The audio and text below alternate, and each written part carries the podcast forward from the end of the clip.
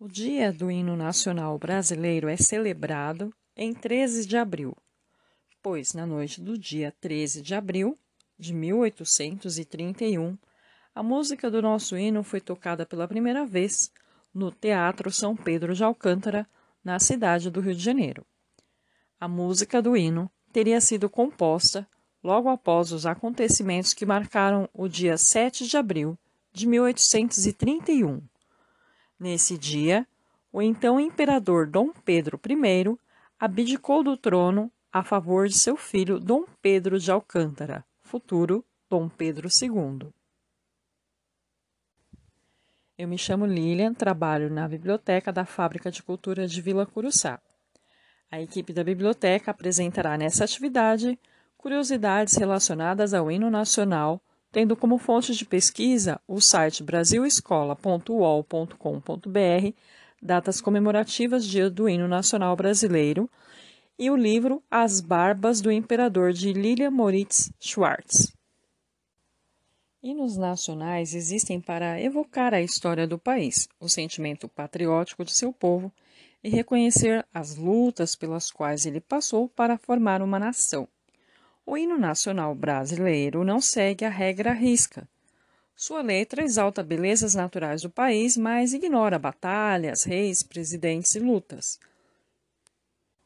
Até abril de 1831, o hino considerado nacional era o hino da independência, composto pelo próprio imperador Dom Pedro I. A abdicação de Dom Pedro ocorreu em razão de pressões políticas internas e externas ao país. Muitos brasileiros, entre políticos, artistas, jornalistas e intelectuais contrários a Dom Pedro I e aos lusitanos partidários do imperador, vibraram com sua abdicação. Francisco Manuel era um deles e compôs o hino para saudar o futuro que viria com o novo imperador. Este, sim, nascido no Brasil. O responsável pela criação da música do hino, isto é, da parte instrumental, foi o maestro Francisco Manuel da Silva, cofundador da Imperial Academia de Música e do Instituto Nacional de Música. Como é sabido, o filho de Dom Pedro I, Pedro de Alcântara, nascido no Rio de Janeiro, ainda era uma criança quando houve a abdicação. Foi necessária, portanto, a composição de um regime de governo que preparasse o terreno para o novo imperador.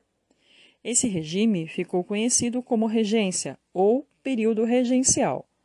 Havia por parte de brasileiros como o maestro Francisco Manuel uma grande expectativa com relação a essa nova fase da política brasileira.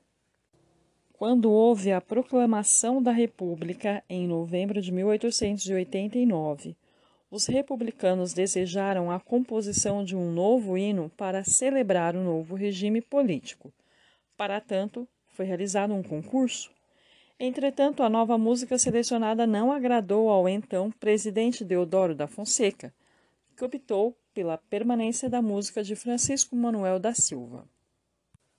O hino permaneceu por mais algum tempo sem uma nova letra, até que, em 1906, um membro do Instituto Nacional de Música chamado Alberto Nepomuceno propôs ao presidente da República Afonso Pena uma reforma no hino nacional brasileiro.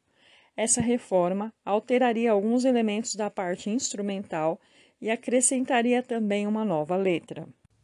Tão logo a reforma foi autorizada, um novo concurso foi feito para eleger a nova letra. O vencedor do concurso foi o professor e poeta Osório Duque Estrada. A letra, de Duque Estrada, tinha a maior parte feita com versos mais longos que os de Ovidio Saraiva, seguindo o modelo apreciado na época e muito utilizado pelos poetas parnasianos. Isso é, o verso de dez sílabas poéticas com marcação na sexta e na décima sílabas tônicas. Esse verso é conhecido como decassílabo heróico e ajustou-se bem à parte instrumental reformada por Nepomuceno.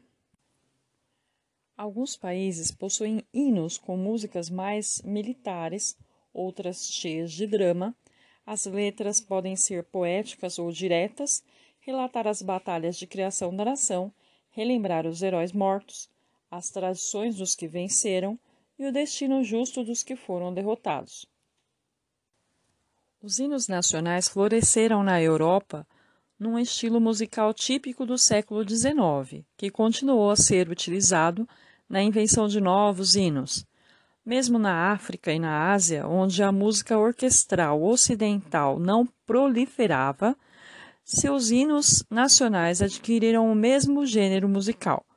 Apenas nos países onde não houve colonialismo europeu, os estilos característicos permaneceram, nomeadamente no Japão, que tem o hino nacional mais antigo do mundo, Kimi Ga Yo, Irão, Sri Lanka e Myanmar. A maioria dos hinos nacionais são marchas de feito militar ou então hinos. Os países da América Latina tendem mais para o estilo ópera, enquanto que a maior parte dos países usam marchas. Devido à sua brevidade e relativa simplicidade, muitos hinos nacionais têm pouca relevância musical, salvo exceções.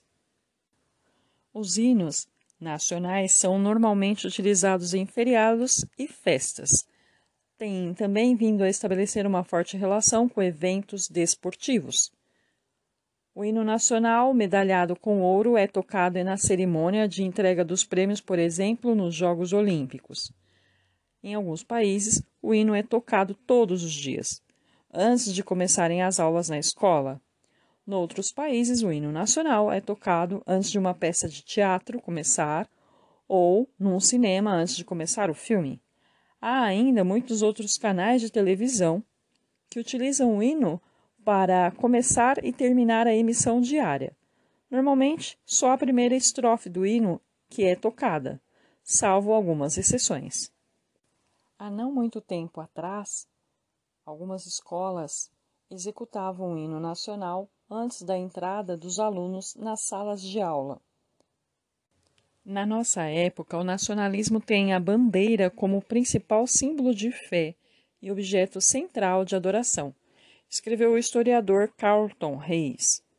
Os homens tiram o chapéu quando a bandeira passa, e em louvor à bandeira, os poetas escrevem poemas e as crianças entoam hinos. O nacionalismo, acrescentou ele, também tem seus dias santos, como o dia da independência, bem como os seus santos e heróis e seus templos ou monumentos. Numa cerimônia pública no Brasil, um ministro-general de exército reconheceu, cultua-se e venera-se a bandeira como se cultua a pátria. E certa vez a The Enciclopédia Americana disse: a bandeira, como a cruz, é sagrada. Essa enciclopédia disse mais recentemente que os hinos nacionais são expressões de sentimentos patrióticos e muitas vezes incluem pedidos de orientação e proteção divinas para o povo ou seus governantes. Portanto, algumas pessoas não cantam o hino nacional porque têm uma objeção de consciência nesse sentido. As testemunhas de Jeová, por exemplo, acreditam que saudar a bandeira ou curvar-se diante dela, geralmente quando se toca o hino nacional, seja um ato religioso que atribui salvação não a Deus, mas ao Estado ou a seus líderes. Isso lembra a história de três hebreus, Sadraque, Mesaque e Abednego, que se recusaram a se curvar diante da imagem, mesmo quando sabiam que poderiam morrer por causa disso. Essa imagem foi uma imagem construída pelo rei Nabucodonosor da antiga Babilônia. Para impressionar as pessoas com sua majestade e favor religioso, esse poderoso monarca construiu uma enorme imagem e obrigou seus súditos a se curvar diante dela enquanto se tocava uma música similar a um hino nacional.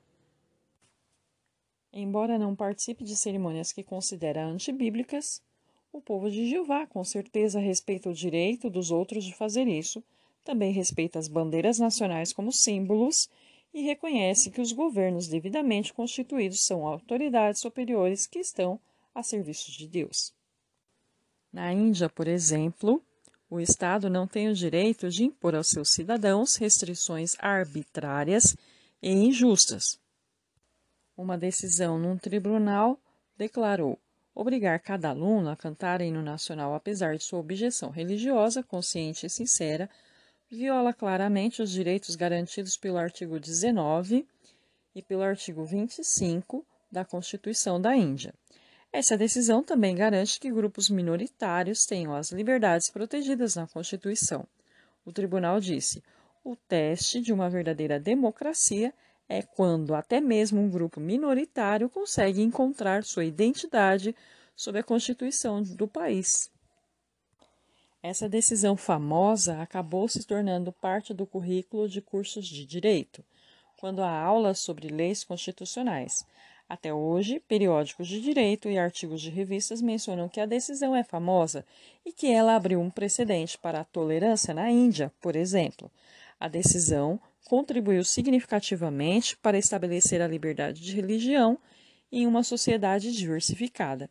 E se a liberdade de expressão estiver ameaçada na Índia, por exemplo, a decisão garante que este direito tão importante está protegido. As testemunhas de Jeová ficam felizes por terem contribuído para as liberdades constitucionais de todos os cidadãos da Índia. Já faz quase 30 anos que essa decisão foi tomada, mas o caso Bijoy Emmanuel versus estados de Kerala se destaca como um dos pilares da liberdade de expressão na Índia. Então, quando, por exemplo, você verificar que alguma pessoa não canta o hino nacional, tente se lembrar a Declaração Universal dos Direitos Humanos, adotada pelos 58 Estados-membros, conjunto das Nações Unidas em 10 de dezembro de 1948. Na França, definia a liberdade de religião e de opinião no seu artigo 18. Todo homem tem direito à liberdade de pensamento, consciência e religião. Este direito inclui a liberdade de mudar de religião ou crença e a liberdade de manifestar essa religião ou crença pelo ensino, pela prática, pelo culto, pela observância, isolada ou coletivamente, em público ou em particular.